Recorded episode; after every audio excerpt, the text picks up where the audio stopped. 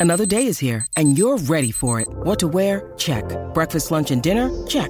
Planning for what's next and how to save for it? That's where Bank of America can help. For your financial to-dos, Bank of America has experts ready to help get you closer to your goals. Get started at one of our local financial centers or 24-7 in our mobile banking app. Find a location near you at bankofamerica.com slash talk to us. What would you like the power to do? Mobile banking requires downloading the app and is only available for select devices. Message and data rates may apply. Bank of America and a member FDIC. When you need mealtime inspiration, it's worth shopping Kroger, where you'll find over 30,000 mouthwatering choices that excite your inner foodie. And no matter what tasty choice you make, you'll enjoy our everyday low prices, plus extra ways to save, like digital coupons worth over $600 each week. You can also save up to $1 off per gallon at the pump with fuel points. More savings and more inspiring flavors make shopping Kroger worth it every time. Kroger, fresh for everyone. Fuel restrictions apply.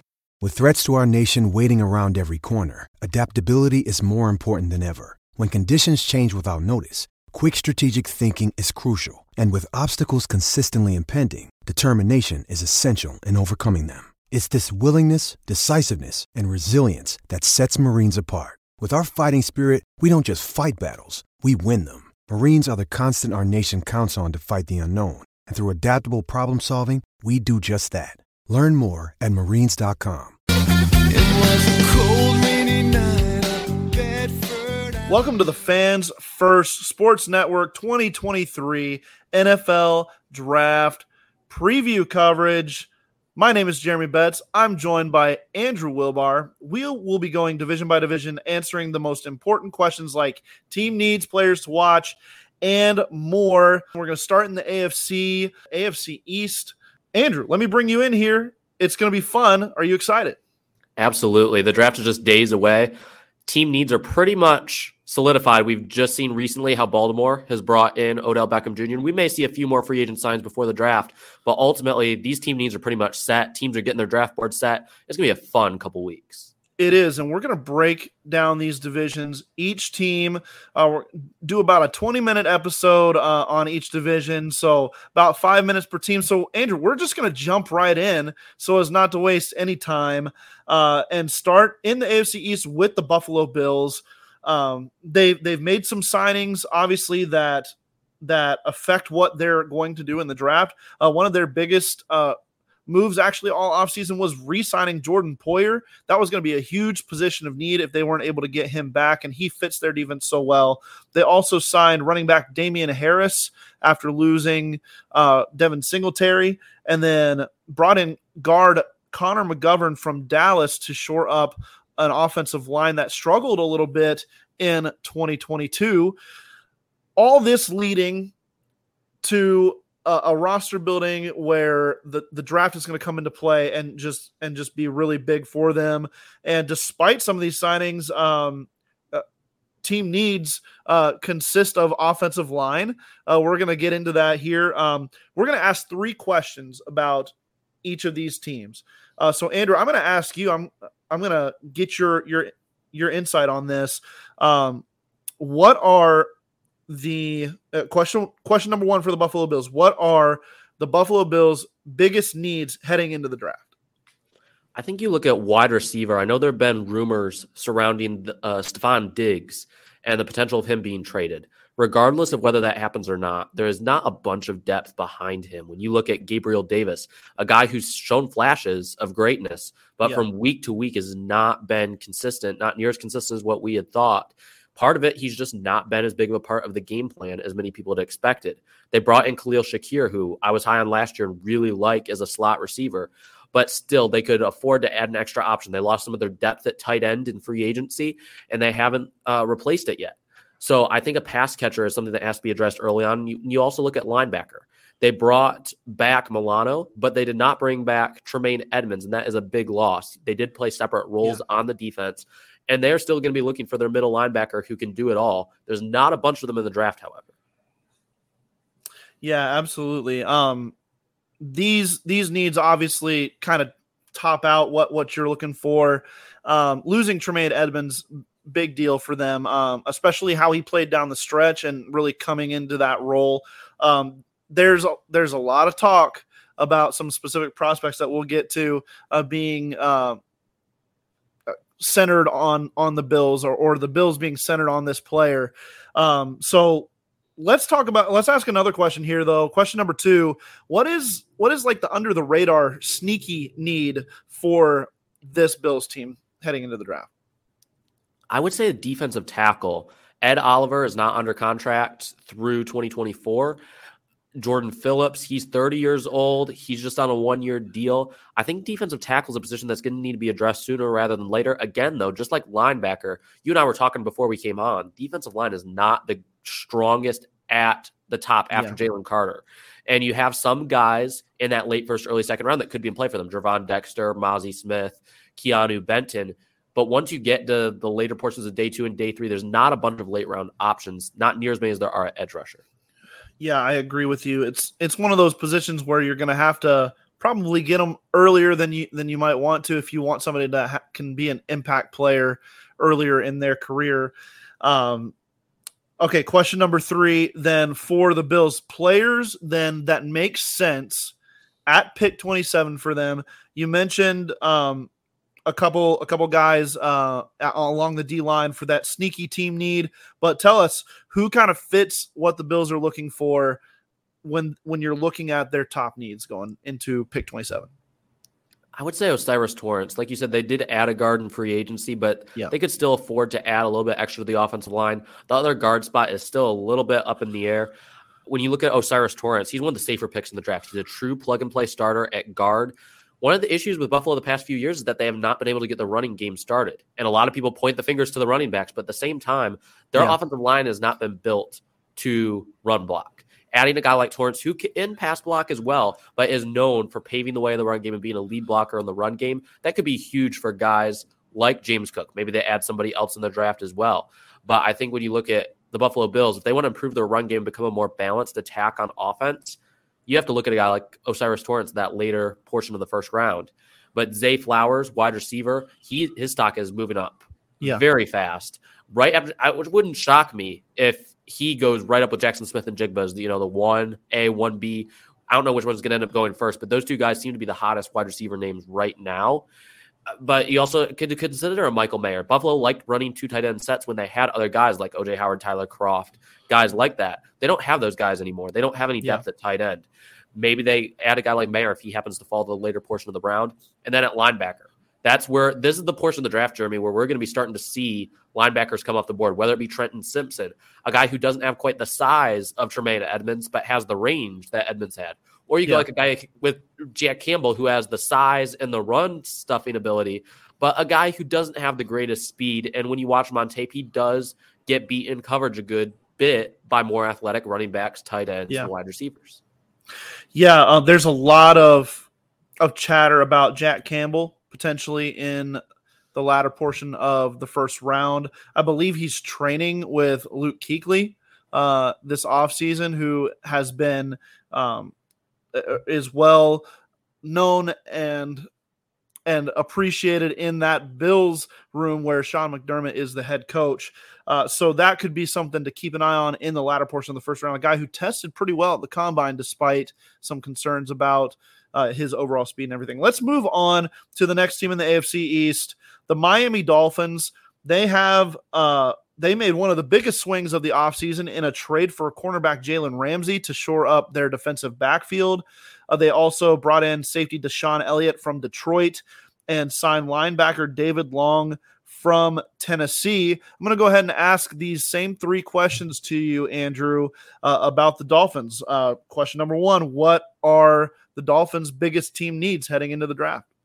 The offensive line has to be addressed. Austin Jackson is not entirely panned out at offensive tackle, and you have the Liam Eichenberg, another guy who they invested in, has not lived up to potential either. So you have to question, you know, do they have the faith that he's they're going to become something at some point, or is it time to just cut the cord, move on, go ahead and draft another offensive lineman early with that forfeited first round pick? they're not picking until day two, and that's going to hurt them because yeah. on day two, some people are talking about this offensive line class is deep. You and I, Jeremy, we've talked about this before. Neither, but neither of us are huge fans of this offensive line class as a whole, right? And they, that may force them to go another direction. You look at linebacker, tight end. There's a lot of positions that Miami could address, but there's no position that you look at and say they have to address this or else, you know, blah, blah, blah, blah, blah. I would say tight end is going to be addressed early on for sure, just because of Mike McDaniel's offense and how much he prioritizes it.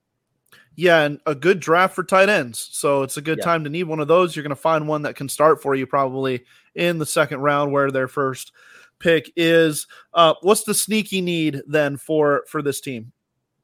I say running back. Salvon Ahmed, Myles Gaskin. They're injury yeah. prone. There's they just don't seem to fit the system. Now, Raheem Mostert and Jeff Wilson know Mike McDaniel's system. Raheem Mostert is 31. I believe Jeff Wilson's 27. He's battled with injuries as well. And this is an incredibly deep running back class as well. We can get yep. in, we'll get into names in just a second, but any type of running back that you want, you can get on day two, maybe even into day three. There's some guys that we won't even get to today, but guys that nobody's talking about right now that could be starting running backs in the NFL, you could find in the later rounds of this draft, which is incredible. Absolutely. Uh, okay, no first round pick. We're talking some day two prospects then. Who are some day two prospects that make sense for the Dolphins? If they're going to go running back, they don't have to worry about the the concerns of do you draft one in the first round because they don't have a right. first round pick. So they could target a running back in round two and nobody bat an eye. Who you got for them? I think Sam LaPorta makes a lot of sense with the McDaniel connection to San Francisco, a guy who's worked with George Kittle, a former yeah. Iowa tight end, a guy who's been compared to Sam LaPorta. LaPorta is not there in the blocking game yet. He shows a willingness to, and I think he can get there at one point.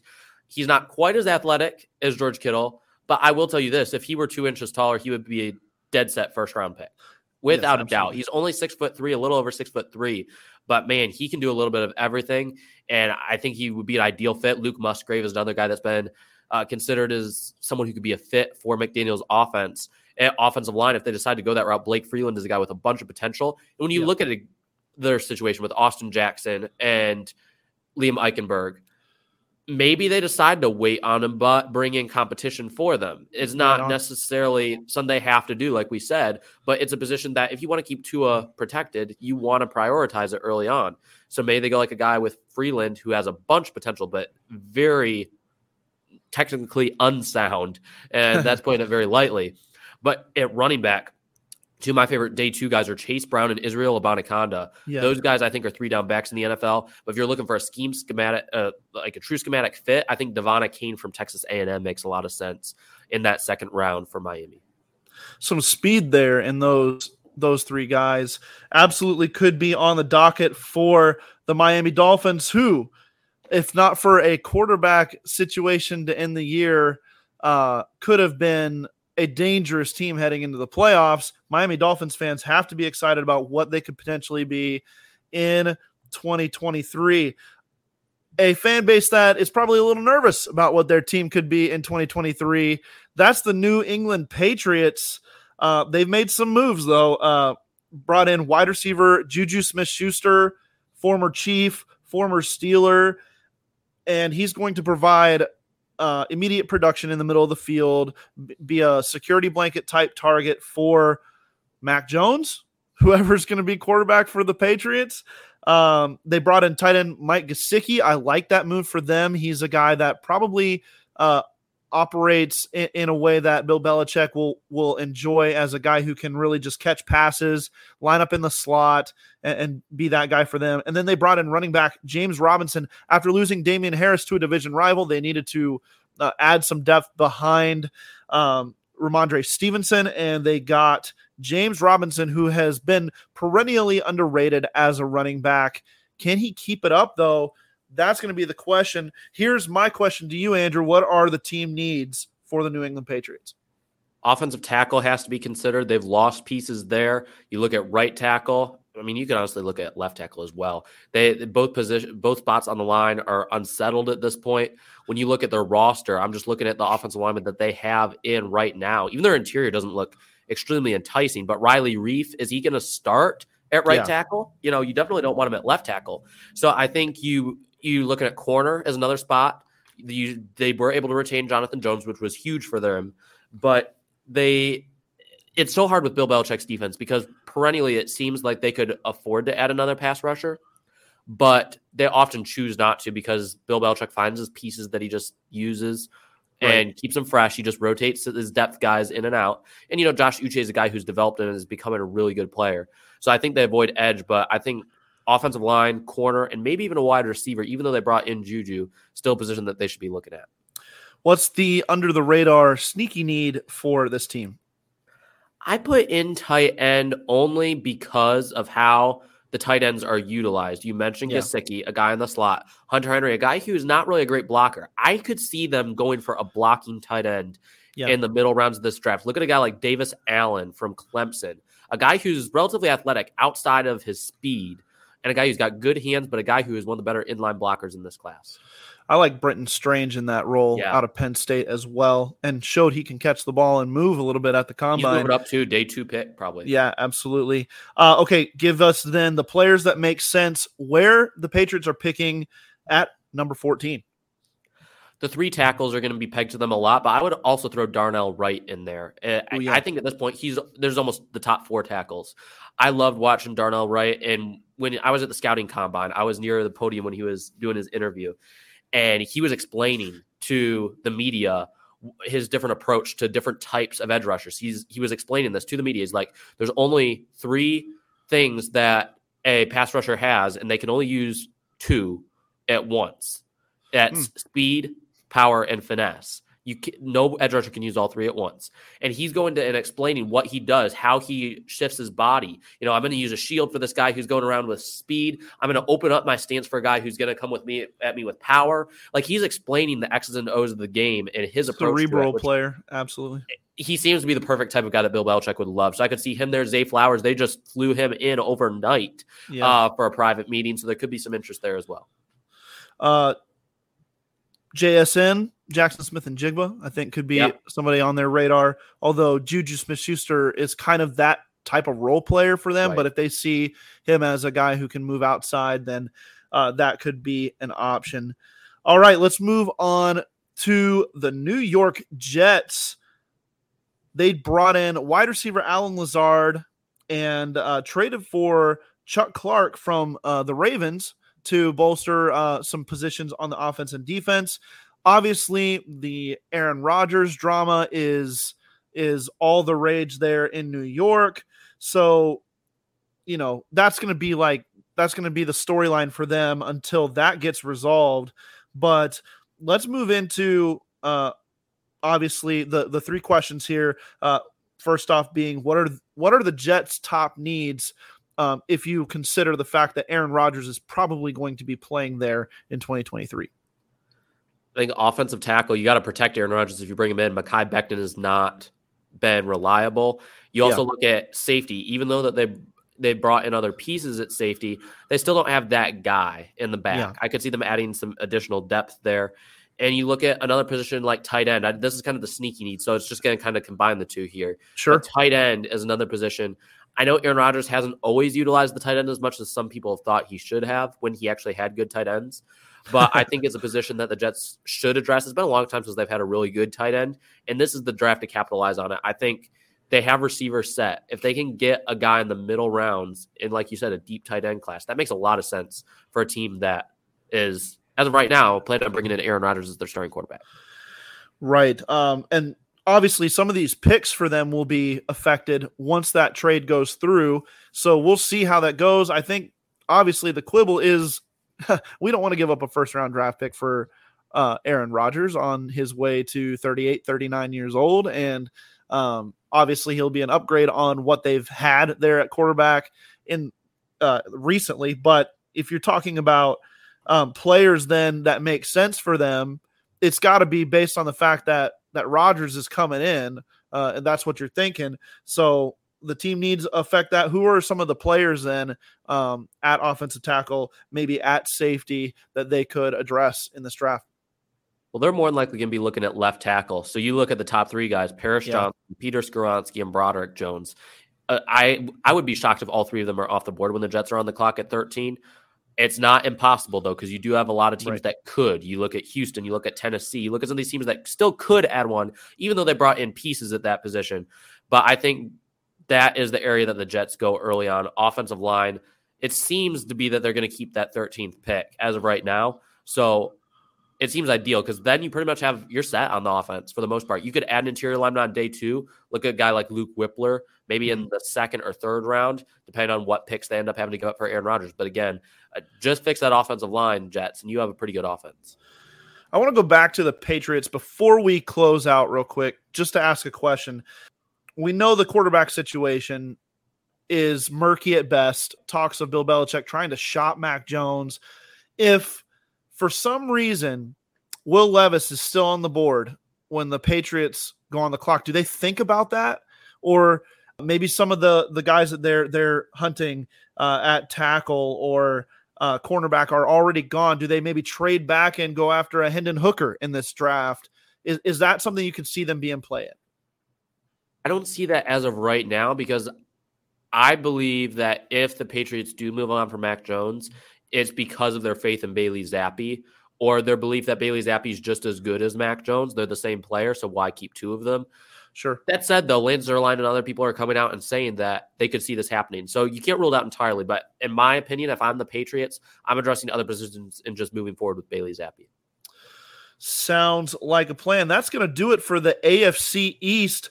NFL draft preview from the Fans First Sports Network. If you are looking for more previews, just keep an eye out. More will be popping up on draft feeds as we continue to climb through these NFL divisions that's going to do it for us. It's Jeremy Betz and Andrew Wilbar signing out for the Fans First Sports Network.